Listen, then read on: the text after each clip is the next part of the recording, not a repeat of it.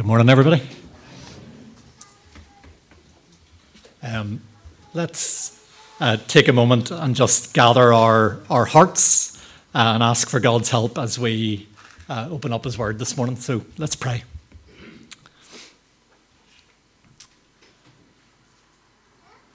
Um, Father, I want to thank you um, for all the things that we've already been reflecting on this morning and remembering together.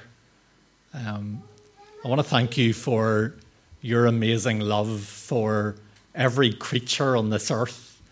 Um, I want to thank you. We've been reminded that you delight in the smallest of creatures and the little spider at the bottom of the, the sea. Uh, your word says that your eye is on the sparrow. And we thank you that you care about every creature on planet Earth. Uh, thank you that you care about every person on planet Earth. You care about an ex soldier trying to give up the drink. And you, you care about someone walking across the Albert Bridge Road at night and you write the words he needs to hear in neon on the wall. Um, I want to thank you that you care about Arthur in this new season of his life as he steps down from a role he's, he's uh, played so faithfully for so many years. Um, Father, I want to thank you now as we open up your word that we know that you care about each one of us. And you care about us in a way where you want to speak a word that is just for us this morning. Uh, I want to thank you for that amazing fact that um, in, a, in a church with whatever number of people here this morning, we can each go away this morning feeling like we, we heard a, a personal word from the Lord that, that is for us at this moment in our lives. And so I want to pray, would you do that this morning? Would you speak a fresh word, a powerful word, a life changing word uh, to each of us this morning by your word and by your spirit? And would you help us to be awake and listening to hear it and to carry it home with us in a way that will really make a difference? And we pray in the name of Jesus. Amen. Um, we're um, I guess, coming up to about halfway through uh, the book of Philippians. Um, and I guess we've looked at quite a, we've looked at a number of passages that are kind of quite famous and often quoted um, and often turned into songs and all the rest. Uh, for me to live as Christ and to die as gain, and uh, about Jesus humbling himself and becoming obedient to death, and really famous passages in Philippians. Um, and I guess this week we're going to read a passage which is not very famous, um, which has probably not been turned into a lot of songs or hymns, uh, which probably hasn't often been written out in calligraphy and hung on people's walls, uh, like the verses we were looking at uh, last week. Um, it's one of those sections that's very easy to skip over and sort of see it as just filler. Um, but actually, I think it's vital to the message of this little book of Philippians. Uh, it's at the heart of the message of, of this book because at the heart of Philippians, there is a concern that the gospel is not just something to be preached and something to be believed, but also something to be lived out. Uh, do you remember back near the, uh, the beginning, we read those words whatever happens, conduct yourselves in a manner worthy of the gospel. Our lives are to live out the message that we believe, and especially the gospel is to be lived out in our relationships. In your relationships with one another, have the same attitude as Christ Jesus. So the gospel is not just to be preached and believed, but it's to be lived out, and especially lived out in relationship, in community, and uh, the way we relate to one another. Um, and I guess I would say in the passage that we're about to read, uh, we get a little glimpse of Paul and his friends living out the gospel in their relationships with one another. So we get, we get to see what it looks like when the gospel gets embodied in friendships and relationship. Um, so that's why I think this little bit um, is really important. So let's read it together. Philippians chapter 2, uh, we're going to read from verse 19. And Paul writes this. I hope in the Lord Jesus to send Timothy to you soon, that I also may be cheered when I receive news about you. I have no one else like him who will show genuine concern for your welfare, for everyone looks out for their own interests, not those of Jesus Christ. But you know that Timothy has proved himself, because as a son with his father, he has served with me in the work of the gospel. I hope, therefore, to send him as soon as I see how things go with me. And I am confident in the Lord that I myself will come soon. But I think it is necessary to send back to you Epaphroditus, my brother, co worker, and fellow soldier, who is also your messenger, whom you sent to take care of my needs. For he longs for all of you and is distressed because you heard he was ill. Indeed, he was ill and almost died. But God had mercy on him, and not on him only, but also on me, to spare me sorrow upon sorrow. Therefore, I'm all the more eager to send him so that when you see him again, you may be glad and I may have less anxiety. So then, welcome him in the Lord with great joy and honor people like him because he almost died for the work of Christ. He risked his life to make up for the help you yourselves could not give me. So there's our, um, our story. Lots of names. I'm talking about Paul, talking about Timothy, talking about Epaphroditus. Um, let's, let's maybe take a few minutes to try to just make sure we've understood the story of what is going on here, and it may remind us a wee bit of uh, some things we've talked about before. Um, so let me put up a modern day map from Google Maps just to remind you where we are. So the Philippians are here in what would be today northeast Greece. Paul, most likely, is in Rome, which is, as you know, in Italy over here. Um, Google Maps tells me the distance between the two is 1,229 kilometers or something close to 800 miles. Uh, Google Maps also tells me that if you wanted to walk from Philippi to Rome, it would take you about 216 hours. Um, you, can, you can adjust that depending if you're a fast walker or a slow walker, um, but that's how long it would take. So uh, I guess if you were able to walk for 10 hours a day, which is quite a challenge for most of us, it would take you 20 days, maybe more likely, it would take close to a month to make that journey. And I think that's kind of important detail for us to think about as we think about uh, what we've just read and what's going on. Uh, let me put up a simpler map uh, that just has Rome, Rome over here and Philippi over here. What is going on in the story of what we just read? Well, first of all, Epaphras, I'm, I'm going to tell it in chronological order rather than the order uh, Paul, Paul tells it in.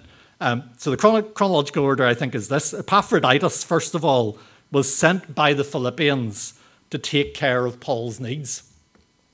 Um, so they sent this uh, messenger, this helper uh, called Epaphroditus. Epaphroditus, uh, the name is a Greek name, it's a pagan name.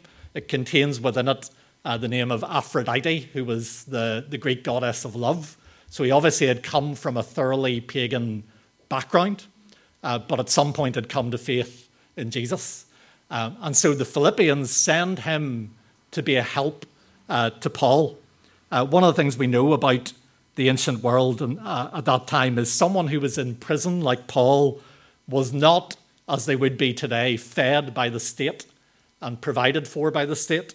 So their friends, their community, their family had to visit and provide food and provide whatever essentials uh, they might need. And so the, the Philippians, even though they're 800 miles away, um, have decided to send someone, uh, and he carries a financial gift with him, which we read about at the end of the book of Philippians. But he's also to be available to Paul to serve him and care for him. So it's an incredibly practical, costly way for the Philippians to show their love for Paul, right? They, they send someone with the financial means necessary and to have the time uh, to wait on Paul and care for him and make sure uh, he has whatever he needs. So that's the first thing. Uh, then we know Epaphroditus at some point became ill and almost died, and we, we don't know any of the details about that. Um, it does say he nearly died for the work of Christ. Um, and so some people have wondered if perhaps he fell ill on the journey to Rome, um, but was determined to continue and carry the gift to Paul. Uh, and that in, in carrying out that task, he nearly died. That, that's a possibility. We don't know exactly what the story is. But his illness has caused anxiety and distress to everyone. Paul is worried about him. The Philippians back home have heard that he's ill and are worried about him. Um, but Paul says God has shown him mercy and spared his life, so he has recovered, or at least begun to recover uh, from his illness, and the, the danger has passed. And now Paul is sending him back. So we have an arrow going the, the 800 miles back uh, to Philippi. Uh, most likely, he, Epaphroditus is carrying the letter that we are reading. So most likely, the letter of Philippians is being carried by Epaphroditus uh, back to Philippi. And Paul says he's doing that so that everybody can stop worrying uh, and so that everybody can be glad to bring, so that anxiety will be replaced by joy for Paul and for the Philippians and for, for everybody. Then Paul says uh, the journeying is not over uh, on this route. Uh, Paul says he is soon going to send Timothy. So there's Timothy with a little T. I'm not saying this is the routes they're going, by the way. I'm just trying to space out the arrows. Um, Paul says he's going to send Timothy as soon as I see how things are going with me. Um, and I think most likely that means once, once I know if I'm going to live or, live or die. Paul is waiting in prison to find out what, what the Roman authorities are going to decide about whether he's going to be executed or whether he's going to be released. And so he says, Once I know what's going to happen with me, I'm going to send Timothy uh, to you. Um, he's going to send Timothy not only to tell them how Paul, what has happened with Paul, but to find out how the Philippians are doing. Because I, I kind of love this. Paul is sending the letter with all the things that it's encouraging them to do and to take to heart. But then Paul wants to know whether they took those things to heart and whether the letter has had the impact that he hoped and whether some of the issues that are going on in the church where people are squabbling a little bit or there's disunity, whether those things, whether they've become like-minded and of one heart and of one mind and, and are having the love that, that Jesus had in the way they relate to each other. So he wants to send Timothy uh, not only to tell them how Paul is, but then to bring back, so Timothy's got to do it both ways as well, to bring back news to Paul of how it's going with the Philippians and as they live out the gospel uh, where they are. And he's hoping that that news will be news that will cheer him uh, whenever he, he hears it. Um, and then finally, Paul says he hopes to visit them himself soon. Uh, so he's not just sending other people to make the journey, he's ready to make it himself um, as soon as he can. Um, lots of journeys back and forth uh, from Philippi to Rome. Um, I think those little arrows that we put on the screen, those are, those are incredibly practical, incredibly costly expressions of Christian love and friendship. Um, if, you, if we could put it this way, it's love with sore feet. Can you imagine how, how so, sore your feet would be after making that journey and then making it again? Um, and maybe immediately it asks us a question um, How far would you go to show love to your friends? How far would you go to show love to your brothers and sisters? Would you walk 500 miles? Would you walk 500 more? And yes, I am quoting a song maybe. Um, uh, that's going to be our closing hymn today. We're going to sing the. No, no. But it's a question about what, what does our love and our friendship cost us? Um, I had a really interesting conversation with someone during the week. Um, they were telling me that, um, inspired by the letter to the Philippians, uh, they decided that they, they would write some letters to some churches that they know uh, to send some encouragement uh, to them uh, to keep going and just encouraging them in the good things that they're doing. Uh, and they told me that they couldn't find writing paper anywhere uh, in the modern world. And they were walking, walking around Coleraine looking for writing paper. But it, it made me think a little bit about the ways in which we express love. And some of them are easy, and some of them are a bit more costly. Um, it's, it's amazing that we can now just send a text message and it's really convenient. And that, that is a really, that can be a really effective way of just showing someone you're thinking about them, you're praying for them. And I think that's really good. Um, takes a little bit more effort to pick up the phone and call and have a conversation. Maybe a little more to go hunting for writing paper and write a letter on paper that, uh, that can ma- really mean something to people. Um, maybe even more to go visit, uh, to go across town, to go to drive to another part of Ireland. Um, how far would you go to encourage a brother, to encourage a sister, to show love? Um, how, how much would you go out of your way? Would you go the extra mile or the extra 800 miles uh, to show love? It's kind of what we want to think about uh, this morning. Um, I think both Timothy and Epaphroditus uh, are living examples for us of the same kind of love that we see in Jesus.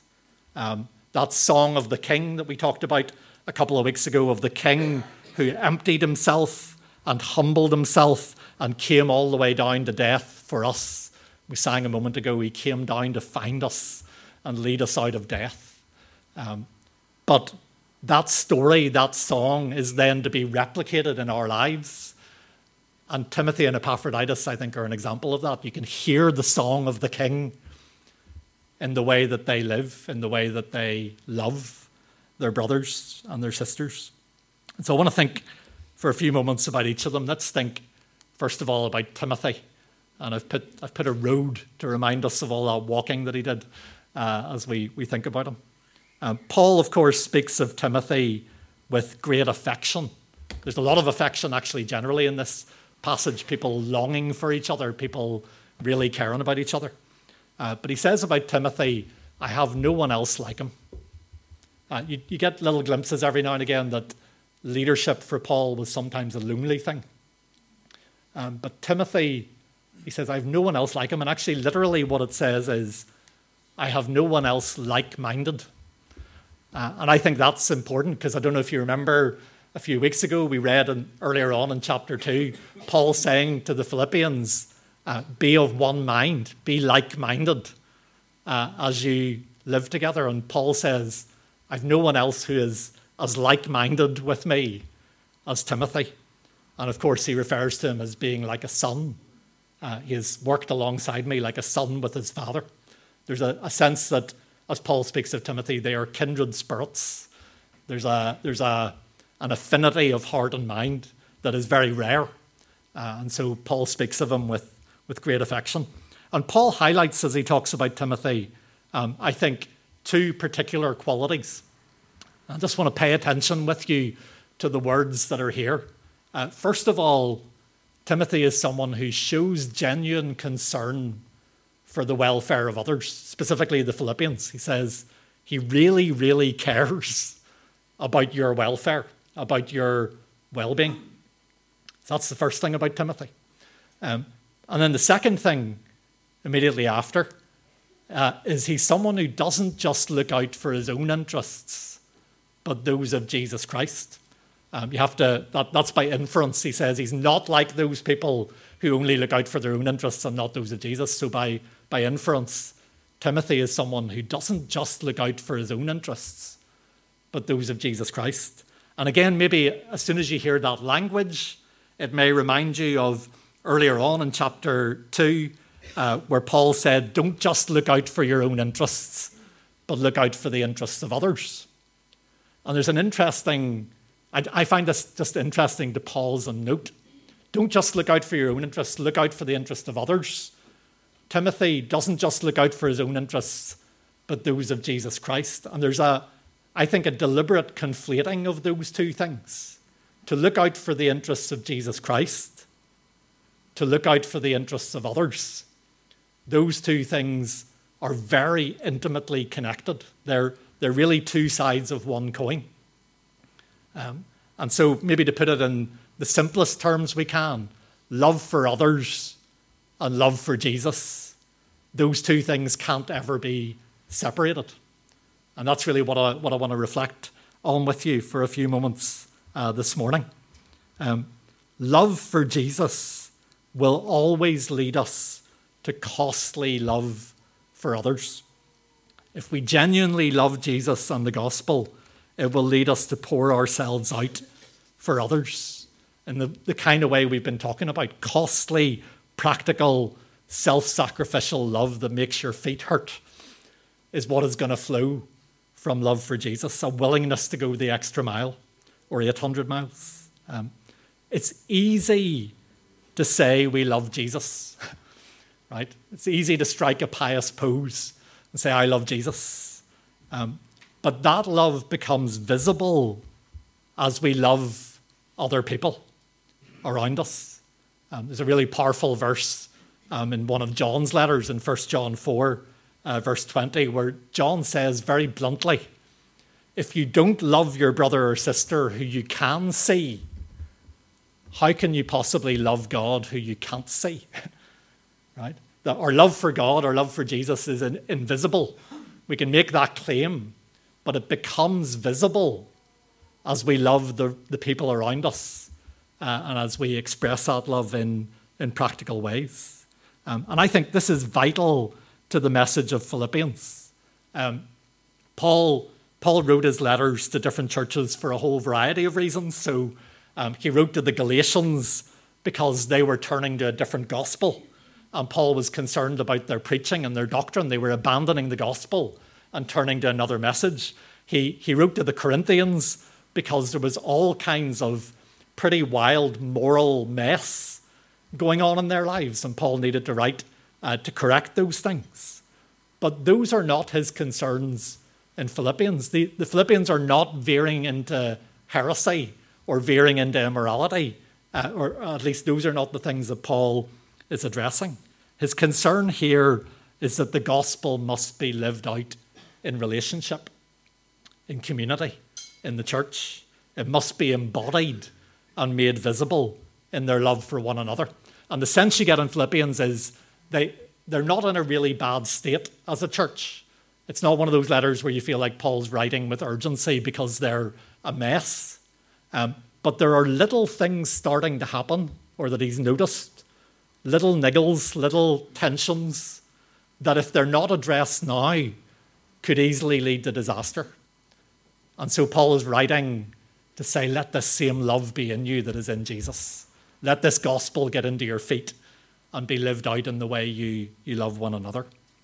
Um, I don't know about you, um, but I think this message of Philippians is vital for us here in Northern Ireland. There are there are different parts of Scripture that land particularly sharply in different cultures at different times.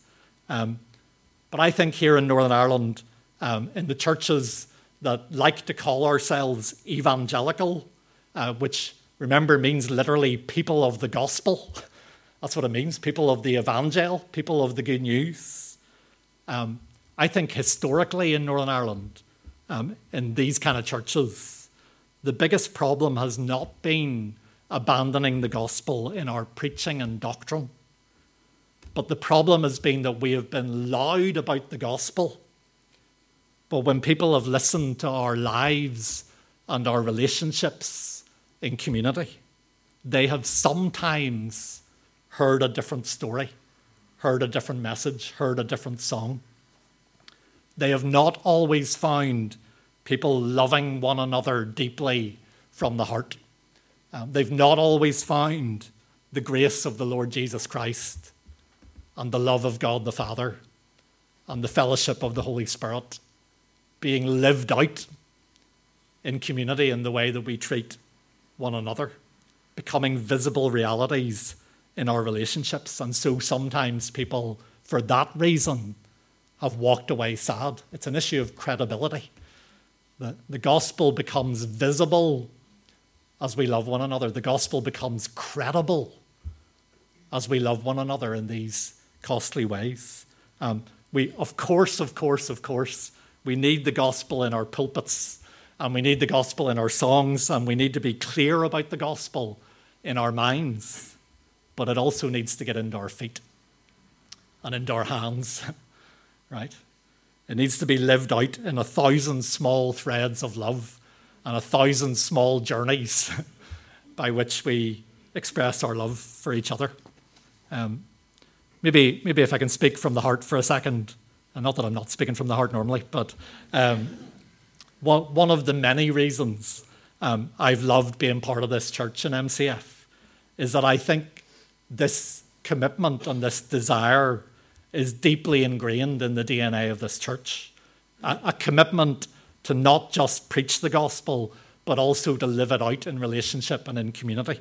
And I'm not saying for a second that we do that perfectly. We always do it stumblingly, and we always need forgiveness, and we always need grace and patience from each other and correction. Um, but in this church, I think there is a genuine desire and commitment to walk in that direction. And there's a sense that if we don't live this gospel out in our life together, then we may as well pack up and go home. Right? If we don't live it out in our relationships with one another. Um, and I want to tell you one small story, which will inevitably make me a basket case, but I want to, I want to tell it to you anyway. Um, and it's appropriate maybe today as we're, we're uh, letting you know about Arthur's retirement from eldership. Um, but about eight years ago, whenever Arthur's late wife Anne was near the very end of her life, um, Anne was in the Macmillan unit down in Antrim Hospital. And Arthur was travelling up and down to Antrim nearly every day uh, to sit by her side, and they knew the end was near. And by the way, it was the most peaceful uh, bedside I've ever sat beside in my life, and the sense of the Spirit of God uh, as Anne waited for the end. But meanwhile, a young mum from MCF was in another hospital in Causeway in Coleraine, having been through a really, really tough time. Uh, many of you will know about Anne Williamson that Anne had a particular heart for young mums um, and encouraging them and caring for them and cheering them on. But Anne was in a bed in Antrim and couldn't go to care for this young mum. And so every evening, when Arthur was leaving the hospital in Antrim, Anne sent him to go before he went home. And, and, by the way, at this stage, Arthur's own health problems had already begun. Uh, but she sent him to go and visit this young mum in hospital and to sit with her and to read a psalm and to pray for her and commit her to God before sleep, um, providing the care that Anne wasn't able to provide at that point. And I'm presenting that as one small story, right? But that is how the gospel becomes visible among us. Those kind of journeys, that journey from Antrim Hospital to Causeway Hospital that actually nobody knew about till we found out by accident that this had been happening. Um, and I think those kind of values of costly, practical love that make the gospel visible have that's been sewn into the DNA of this church by people like Arthur, by people like Anne, by people like Billy and Maida and many others. Um, but I think there's as as Billy is retiring from eldership and Arthur's retiring and they're still going to be around, uh, we hope for many years. But I think there's a challenge for us as the next generation and the next generation, because I'm, I'm not as young as I used to be, um, to take up that baton and walk those kind of stories of love, um, that kind of costly love in our generation, to be inspired by the example of those who've gone before. Um, and I want to throw that challenge out for, for me and for you and for all of us. Um, love for Jesus always results um, in love for others. But maybe it's also important just to, to kind of reflect on that the other way around as well. That if we want to love others, we're really eager to be people who love others well. We need to remember that it's rooted in love for Jesus. Um, it's rooted in the gospel. Um, because there's a pattern that is easy to fall into where in the beginning it's the love of Christ which compels us and which burns like a fire. And we receive his love and we find an answering love within us and we're burning with that uh, passion. And it sends us out to love other people. But over time, we can focus more and more on the outward acts of trying really hard to love other people. And we can neglect the inner fire, which is receiving his love and loving him in return. Um, and we can very easily then run out of steam And we can even burn out or break down as we try and love others uh, in our own steam. Um, I wonder, wonder as we were reading, did you notice a repeated phrase uh, I find really striking? Where Paul, everything Paul and his friends do is in the Lord. Uh, he said at one point, I hope in the Lord. And then a little later, he says, I'm confident in the Lord. And then later on, he says to the Philippians, Welcome him in the Lord. It's a really interesting phrase, isn't it? Um, trying, to, trying to do the things that Paul and Timothy and Epaphroditus did, trying to do the things that Jesus did in our own strength, will be exhausting and wearying. We will fish all night and catch nothing, right? We'll labour in vain. We end up frazzled and discouraged.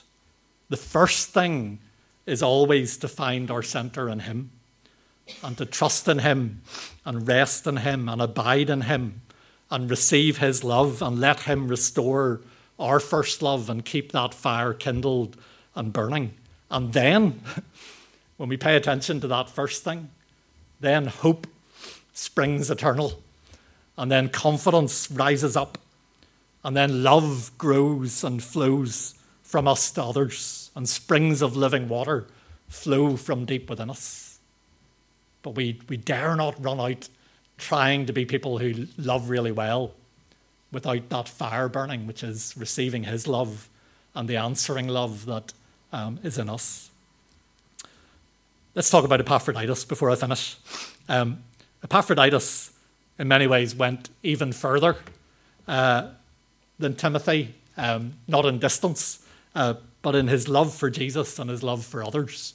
We're told about Epaphroditus, he almost died for the work of Christ. Um, and again, just looking at that uh, really literally, what, what it literally says is he came near unto death for the work of Christ.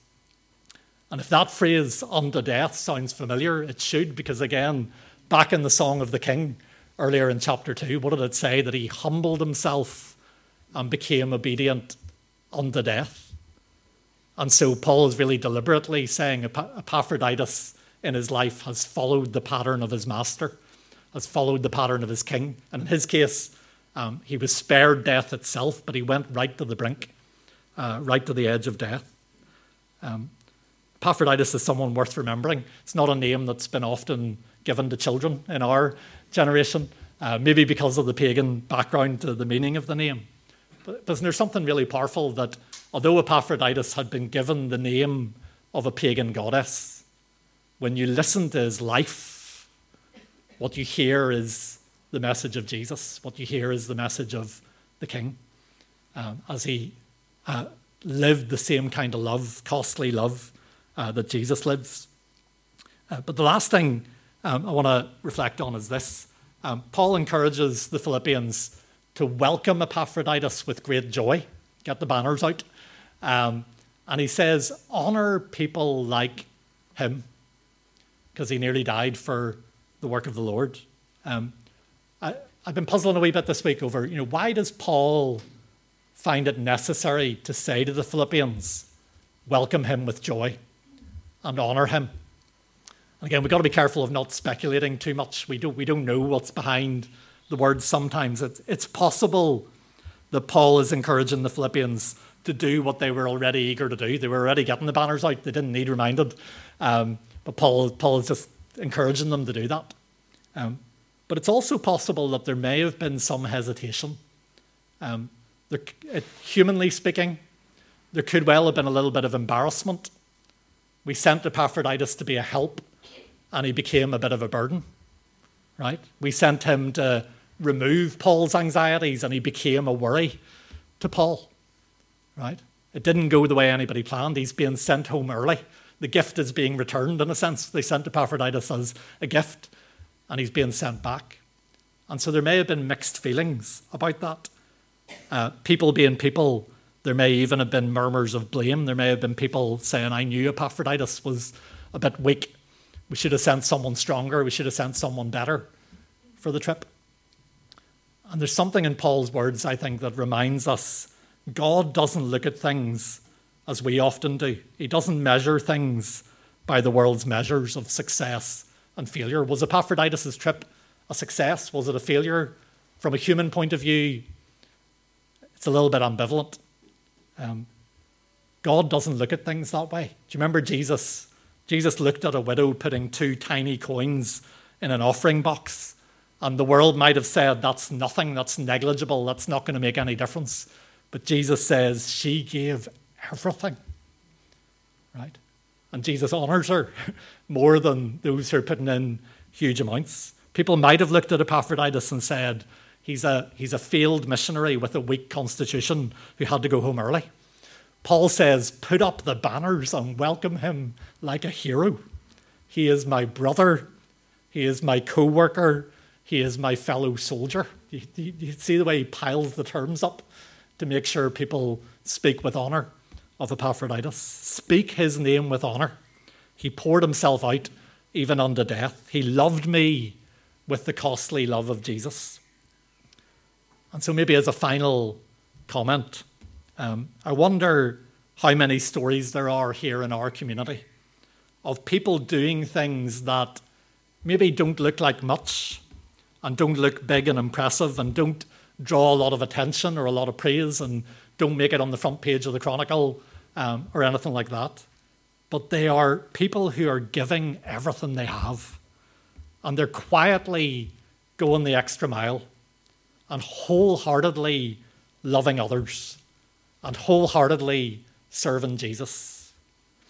And maybe just as an encouragement this week, and you can uh, make this as practical as you can, let's be a community where we honor people like that.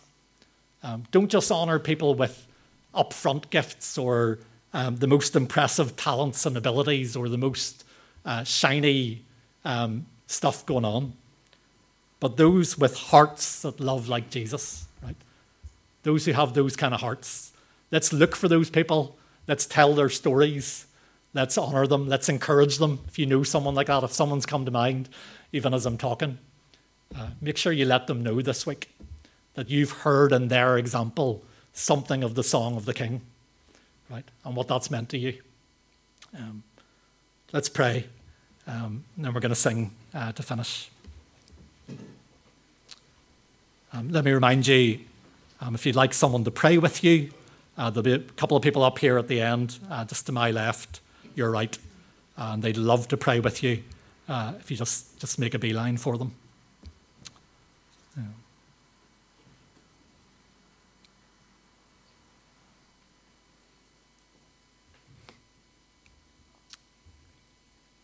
Um, Father, I want to thank you uh, for these living examples that you've given us in Timothy and Epaphroditus um, of people who loved in a really down to earth, practical, costly way, who walked out their love in a way that made their feet hurt. And Father, I want to pray uh, that you would let their example um, stay with us and kind of burn in us this week. Uh, I want to pray that wherever we need to be shaken a little bit out of our selfishness or our self protectiveness. Maybe sometimes the miserly, cautious ways that we love. Father, I pray you would shake us up a little bit. Um, help us to love like them. More importantly, help us to love like Jesus, our King. Father, I want to pray you would show us this week where the opportunities are in our lives for us to go the extra mile. Um, to encourage someone, to help someone, to lift someone up. Um, show us how we can do that. Show us where those little journeys uh, of love can be made this week. Father, maybe most of all, help us not to try to do this in our own strength. But we pray that every day we would be receiving from you uh, out of your abundant, overflowing reservoirs of love and compassion and kindness and grace, and then sharing the overflow of that uh, with those around us. Uh, Father, we pray that our neighbours, our colleagues, our friends uh, would not only hear us being loud about the gospel with our words, but as they lean in close, We pray that they would hear the song of the gospel being sung in our lives in a thousand small ways every day. Um, we need your help. We need your Holy Spirit to make these things reality in our lives. We pray you would help us this week. Uh, in the name of Jesus, our King. Amen.